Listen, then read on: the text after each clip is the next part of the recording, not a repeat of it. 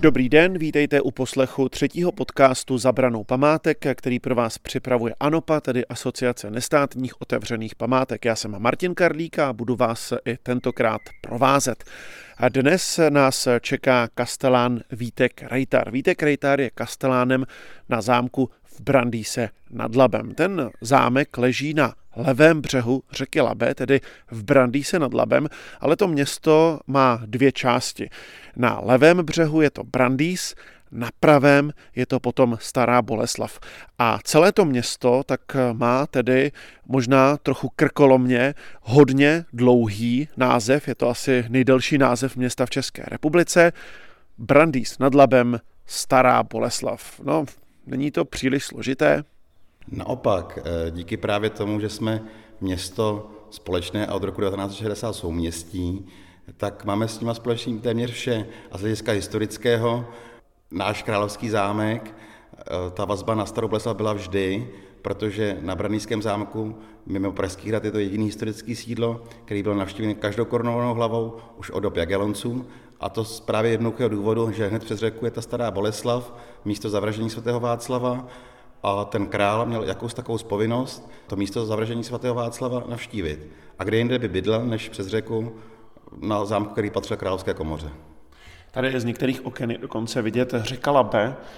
Kdo zažil povodně 2002, tak ho možná napadne otázka, jestli tady někdy byla voda, nebo už jsme dost vysoko nad vodou, aby povodeň zámek nějak neohrožovala.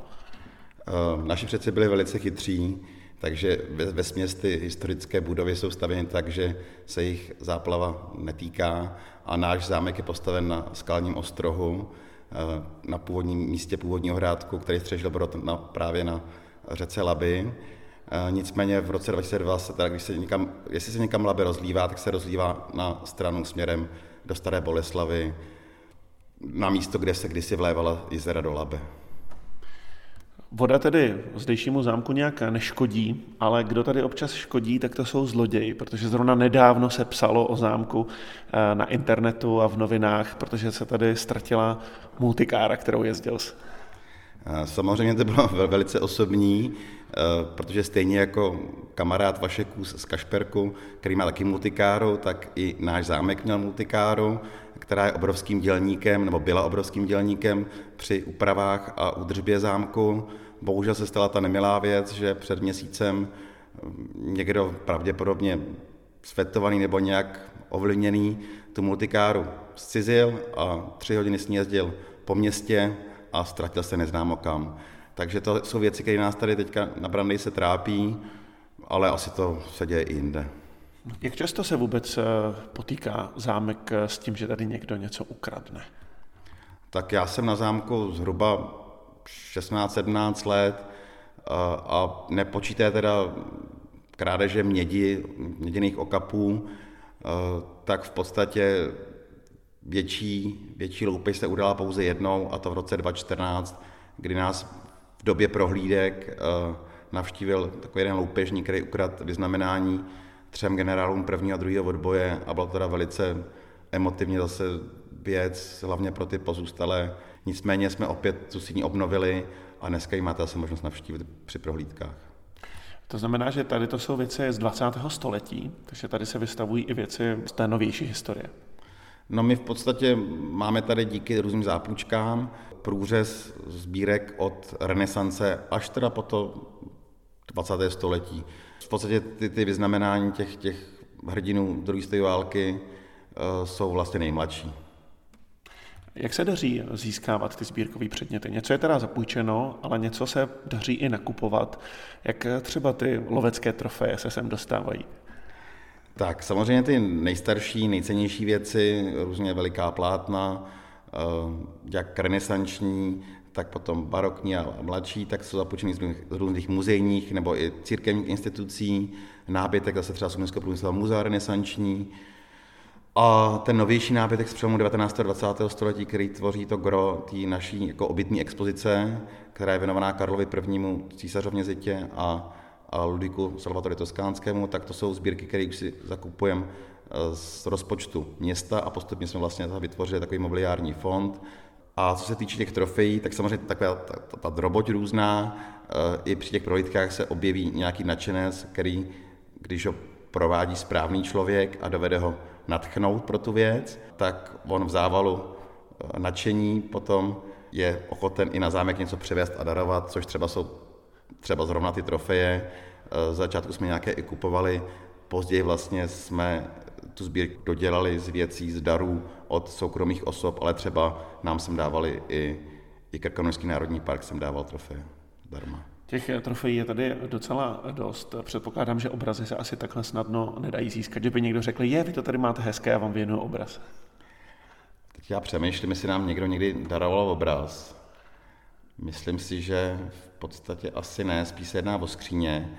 Obrazy se většinou kupují a teď samozřejmě jde o to, jestli jdou do expozice, kde musí být věci vyšší kvality, a nebo máme tady i jako užitnou část zámku, zámecké apartmány, kde se normálně bydlí, ale zase eh, my se snažíme si držet určitou takovou linii nebo standard, že tam nedáváme novodobé kopie eh, historického nábytku ani kserokopie obrazů, ale koupíme radši prostě nějakou levnější litografii, a, ale je to originál pořád. Takže to, ty méně věci se dávají do těch užitných prostor, ale furt to působí krásně historicky a autenticky. Ono celkově ten mobiliář, co tady je, tak eh, nemá za stolik společného s tím původním, protože tady se většina věcí odvezla po zestátnění, je to tak? Ano, z těch úplně původních věcí je tady v podstatě věc, která nešla ukradnout, třeba natolik těžká, že tady zůstala po celou dobu těch kanceláří a to je takový novokutický velký, velký sekretář s návrhem od Bedřicha Vaxmana, který tady dělal pro Ludvíka Salvátora.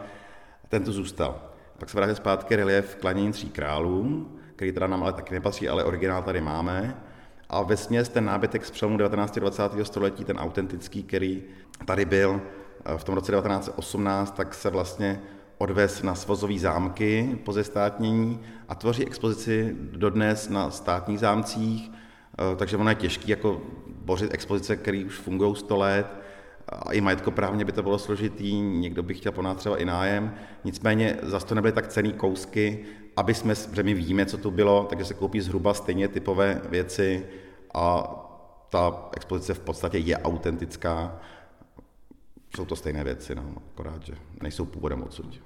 Tady je potřeba zmínit, že zámek patřil do roku 1918 Habsburkům, a poté byl zestátněn. Byl tady úřad pro mapování lesů, nebo co to bylo za instituci? V tom roce 1918, teda po ukončení první války, eh, byl ten zámek zestátněn nikoliv teda Habsburkům, ale osobnímu, nebo císaři Karlovi I., který se koupil v roce 1917 do osobního vlastnictví, když teda byl taky samozřejmě Habsburg, ale byl to jeho soukromý majetek, a on žádal Československý parlament, aby mu ponechali alespoň Brandýs, argumentoval tím, že to není rodový majetek, že to je jeho soukromé vlastnictví, přesto neuspěl. No a v roce, od roku 1920 tady sídle ten uh, Ústav pro mapování, nebo Ústav pro úpravu lesů. V různých obměnách, jak se měnily režimy, tak se jinak jmenoval, ale v podstatě dělal to též až do roku 1995, kdy se odsud odstěhoval do nové budovy a zámek se dostal do takové patové situace, nevěděl se, co s ním. Jedna z variant uh, byl jako hotelový komplex a podobně. Nakonec teda uh, osvícená část zastupitelstva rozhodla, že na sebe to břímě vezme a že teda se o ten zámek bude starat. A já si myslím, že za to teda dík tomu zastupitelstvu, nejen tomu, který v tom roce 95 rozhodlo, že teda je to do majetku města, ale i těm dalším, který se snažili to vždy podporovat a doufám, že to bude tak i nadále, protože pořád je to ten nejhezčí barák Brandejse a v podstatě dokud tady nebude nový kulturní dům, tak vlastně i supluje prostor pro kulturní akce v celém městě. Jaké akce se tady pořádají na zámku? Teď teda díky přestavbě těch největších sálů a covidu to bylo trošku mírušno, akce se dělaly jinde, v synagoze a podobně, takže někdo občas říkal, že máme málo práce, ale to bylo opačně. Když ty akce se děly jinde, tak jsme je museli zajišťovat jinde a bylo to pro nás daleko víc práce. Ale teď se teda těšíme, nově vlastně se udělalo pódium na nádvoří, takže se dějí různé koncerty, ať už teda místní zušky, nebo dalších spolků, klub přátel hudby a podobně, nebo kdokoliv, kdo chce, tak vlastně má možnost si tu akci na nádvoří udělat za mírný nájem pronajmutí nádvoří s pódiem. Těmi většími akcemi, které se dějí spíš v zahradě, tak díky různým vládním opatřením, teď teda rok taky téměř nic nebylo, ale jsou tady nějaké jako tradiční akce, audience u císaře Karla, která se vždycky děje na přelomu dubna května a pak jsou krásné akce na konci prázdnin a začátkem září, eh, kdy je tady Food Festival v zahradě, Polabský Montmartre, láskou k umění a další a další. No. Kolik akcí se tady během roka uskuteční? Já teďka se vypad z té statistiky díky, díky tomu covidu, ale vím, že v té jako plné síle 2016, 2017 takový ty akce běžného charakteru, jako teda, do, čeho, do čeho se počítají divadílka, besedy, ty koncerty a podobně, tak, nebo i třeba jako školení, tak těch bylo třeba na, na 200 za rok. A, a pak jsou ty akce většího rázu, na který chodí řádově tisíce lidí, tak těch můžeme říct, že je třeba 8 až 10 do roka. Já jsem se díval na ceník pronájmu, co je na internetových stránkách, takže je možné si to tady pronajmout třeba pro nějakou konferenci, společenskou událost, firemní událost. Ano, to možné je. Ubytování je přímo možné tady na zámku. Je v momentální době, teda, je to jenom teda omezené eh, spíš na ty svatby nebo prostě nějak, nějak jako ucelenou partičku, protože na těch 11 lůžek je tam sice nádherná, ale jenom, jenom jedna koupelna a v průběhu snad roka by se měly další předpokládám, že v zimě to budeme dělat, eh, by se dodělaly další dvě koupelny, takže potom už by to byly takové jako tři dvoj apartmány, kde bude možnost teda jezdit jakoby tři skupinky nebo tři rodinky do těch prostor se vyspat. Ten hrad, teda hrad, zámek, vlastně původně to byl hrad, Zámek není vyloženě dominantou, protože když člověk přijíždí třeba od Prahy, tak si toho ani pořádně nevšimne, že tady je. Jak je těžká propagace nebo není těžká propagace? Vědí vůbec lidi, že tady je ten zámek? Tak samozřejmě propagace se děje standardním způsobem. Eh, když jedeš od Prahy, tak na dálnici kousek zase ze Maradonice můžeš vidět hnědou, hnědou tabuli. Je pravda, že je skrytý nejhezčí pohled na zámek je ze směrem od Staré Boleslavy. Eh, jinak se to propaguje standardním způsobem na facebookových stránkách, internetové stránky, které teďka momentálně teda jsou nějakým překopávacím systému, pracuje se na nich. No a zbytek v podstatě je na eh, odboru kultury, eh, sportu a cestovního ruchu, pod který zpráva zámku spadá, takže ty s námi spolupracují a snaží se ten zámek propagovat takovým způsobem, jakým je to možné. Kolik lidí sem ročně zavítá?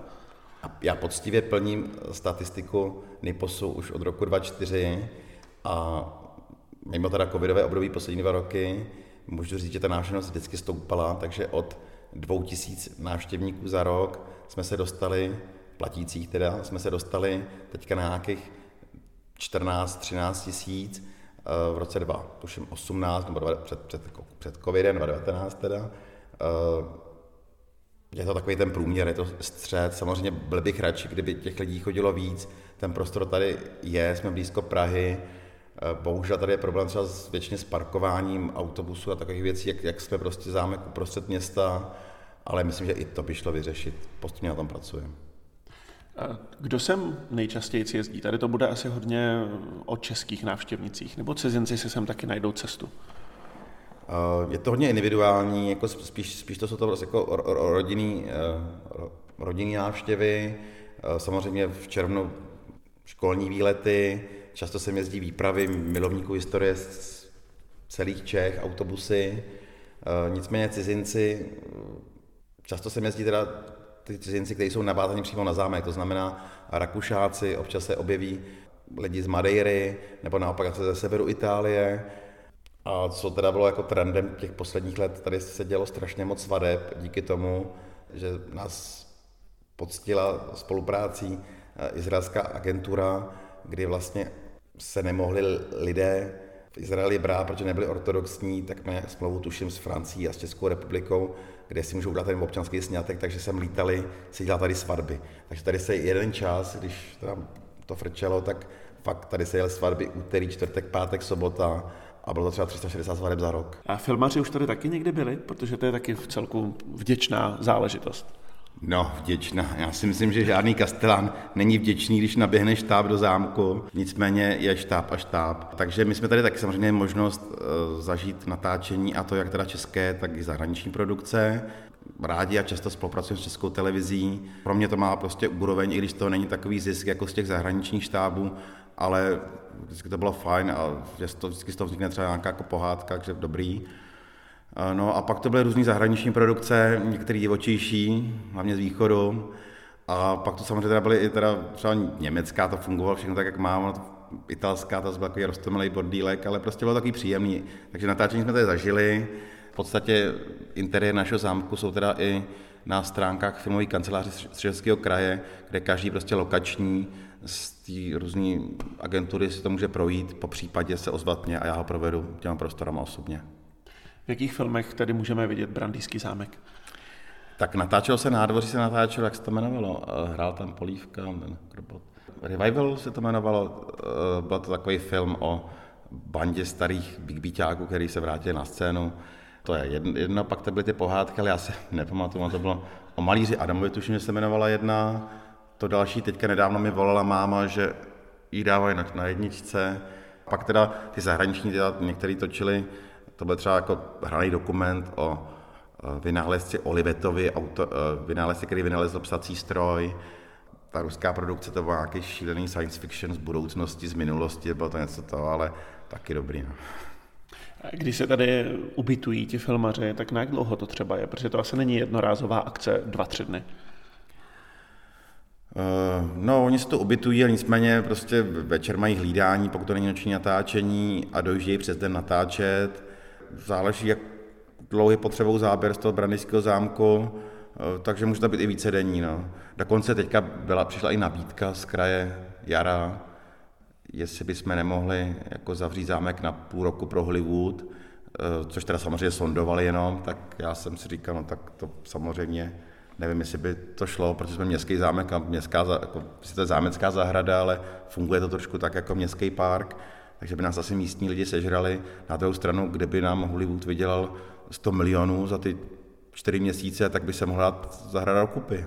Nabízeli 100 milionů? No, nevím, jestli nabízeli, to byla moje, moje zbožné přání, nebo spíš jsem si přemýšlel nad tím, kolik by si město mělo říct, aby to prostě bylo relevantní.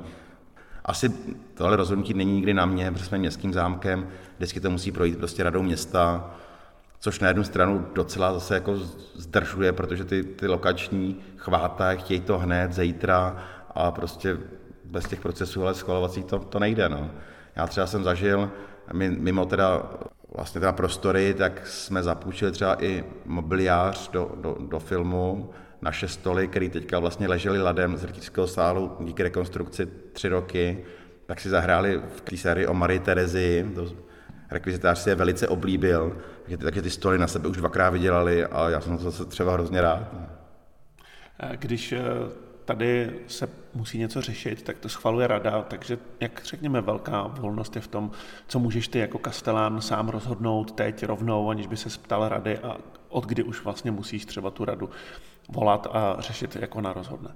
No, teď mě tady zkouší ze směrnic, no. Což samozřejmě jako... Jsem tě nachytal. Eh, tak jako tuším, ale eh, ve směs ty větší akce eh, řeší odbor investic a my jako zpráva zámku máme na starosti údržbu a ty drobné opravy, takže já, já nikdy, nebo z pravidla z rozpočtu zámku, který na opravě údržbu je něco přes milion, což není v podstatě žádná částka na opravu takového objektu, uh, takže já většinou ani výběrový řízení neabsolvuju, protože je to částka do 300 tisíc bez DPH, když, když něco děláme.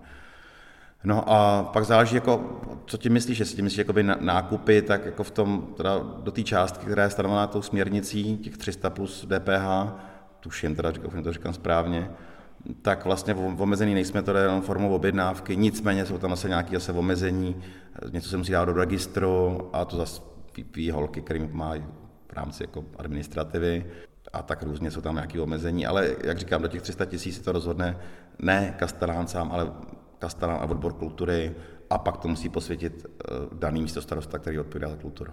A ty tady vlastně bydlíš taky zároveň na zámku, takže máš na jednu stranu všechno pod palcem, na druhou stranu jsi skoro pořád v práci. Jaké to je bydlet i s rodinou na zámku? Užijí máte... si tě doma? Jo, užijí někdy, jo. Eh, já doufám, že to užívají. Eh, já to řeknu takhle, já než jsem se oženil, tak jsem bydlel ve věži nad, nad gotickým dvojvěžím, což je ta renesanční přístavba, říká se tomu veselé pokoje Rudolfa II., což mě samozřejmě bavilo. No to jednu nevýhodu, že když jako i tady v Polabí, když byly minus 10-15, tak tam zamrzla voda ve zdech a netekla do té doby, dokud nebylo zase třeba týden plus 10, takže se stávalo, že dva měsíce mi nešla voda do bytu a kvůli takovéhle prkotině mi tehdejší přítelkyně nechtěla jít do toho jako věžního bytu, který byl pro mě hezký. Tak jsme jako opatro níž, takže tam už voda nezamrzá, nicméně furt je tam opatro níž a já tam topím do kamen, možná trošku kvůli romantice, ale zároveň taky kvůli úspoře, protože jednou jsem topil jenom plynem a sežral mi to čtvrtletní plát, ale má to jiné, postup krásných pozitiv, že jo, tak jako já jsem se těšil na to, že až budu mít rodinu, že ty děti budou vyrůstat jako na zámku, což teda teďka neocení, prvňají, že musí tahat ty tašky do patra, do druhého patra a podobně, ale já věřím, že se to jednou vrátí, jako že, že na to budou rádi vzpomínat. No. Takže jako, je to fajn bydlet na zámku. No. Zase na rozdíl od těch hradů a zámků, co jsou někde daleko, výhoda, že vy jste vlastně ve městě. Tady člověk přejde přes ulici a jsou tady obchody, škola, všechno. Já tomu vlastně, protože já jsem původem z Pošumavý, takže jsem polosedlák a mám, já jsem vždycky měl blízko jako, jak památkám, tak jako k přírodě. Zároveň jsem rád i kulturu, takže já si to, jako já to mám taky jako matriošky, jo. ten zámek prostě je uprostřed vlastně malo. Já jsem jakoby na zámku, ten příkop, tam jsou ty zvířátka, pak, pak jako za pět minut jsem na náměstí vlastně maloměsta, který má veškerý občanský vybavení, je to příjemný, skočím do autobusu a zahodím se na Václaváku, kde se prostě můžu kulturně jako vyřádit. No, teď už to tak, tak často není, jako to bývalo, když jsem nebyl teda ženatý, ale fungovalo to a je to docela dobrý. No. Jak se kluk z Pošumaví dostane sem do Polabí? Tak já jsem studoval v Praze, dali mě na výběr kolej buď na Jižáku, anebo kolej Houštka ve Staré Boleslavi tak samozřejmě, jak jsem říkal, blíž k té přírodě, tak bych se na žáku asi zbláznil nebo vyskočil z desátého patra, tak jsem si zvolil tu houšku, tam jsem strávil krásných šest let eh, při studiích. No a jednou mi ujel autobus ve Staré Boleslavi, tak jsem si šel koupit cigára a pak jsem si četl vývězku míst, městského úřadu a tam bylo výběrové řízení na Kestelana, byl to podzim 2003, tak jsem si podal přihlášku a vybrali si mě. No. Tak od roku 2004 jsem na zámku Kasteláne. To nezní tak, jako že to byl tvůj sen, že jsi řekl, tak a to chci vyhrát za každou cenu. Uh, no, já jsem ještě předpokládal, že nějaký čas budu studovat v té Praze, tak jsem si myslel, že bych to skloubil se studiem, že by to šlo. Uh, mým snem nebo vlastně plánem v té době, že po studiích si vlastně v Pošumaví založím uh, archeologický skanzen a u toho si budu dělat ovečky a pobírat dotace a hrát si na středověk a vítat tam kamarády, který mají rádi podobný témata. Ale skončilo teda tak, že jsem to vyhrál tady, protože jsem zjistil, že teda jen tak jednoduchý při studiu šulich to není, protože té práce bylo tady tenkrát tolik, že nakonec to byl natolik jako velký závazek, že po půl roce kastelánčení ode mě tehdejší přítelkyně odešla, že to bylo od rána do večera. Eh, no a já jsem se potom tady, nějak jsem tady zůstal, našel jsem si tehdy přítelkyni, dneska manželku. A už jsme tady zůstali na zámku a manželka je poměrně patriotka brandejská, ta se nechce z Brandej sahnout. Já už jsem si kolikrát říkal, že by se mohl přesunout někam jinam, ale to mi neprojde. Takže jsem furt tady. Popisuje úskalí, ale i radosti života na zámku v Brandýse nad Labem kastelán zdejšího zámku Vítek Rejtar. Ještě než se úplně definitivně rozloučíme se zámkem tady v Brandýse nad Labem, tak eh, tady na nádvoří se setkávám s Jiřím Koreckým, protože to je člověk, který tady vymyslel a provozuje únikovou hru. Já vás zdravím, hezký den. Dobrý den. Unikové hry teď jsou docela v módě. Bylo to složité udělat unikovou hru na zámku, protože ne všude jsou asi, řekněme, tomu naklonění, byť tady předpokládám, víte, Kreithar, že je pro v dobrém každou špatnost. Tak určitě pan Kastelan byl eh, tady v tom velká podpora, on de facto to i inicioval. My děláme unikovky v Praze, máme asi tři provozovny v Praze, eh, ale bydlíme tady v Brandejse, takže to bylo pro nás i takový trošku patriotský tady tu unikovku udělat.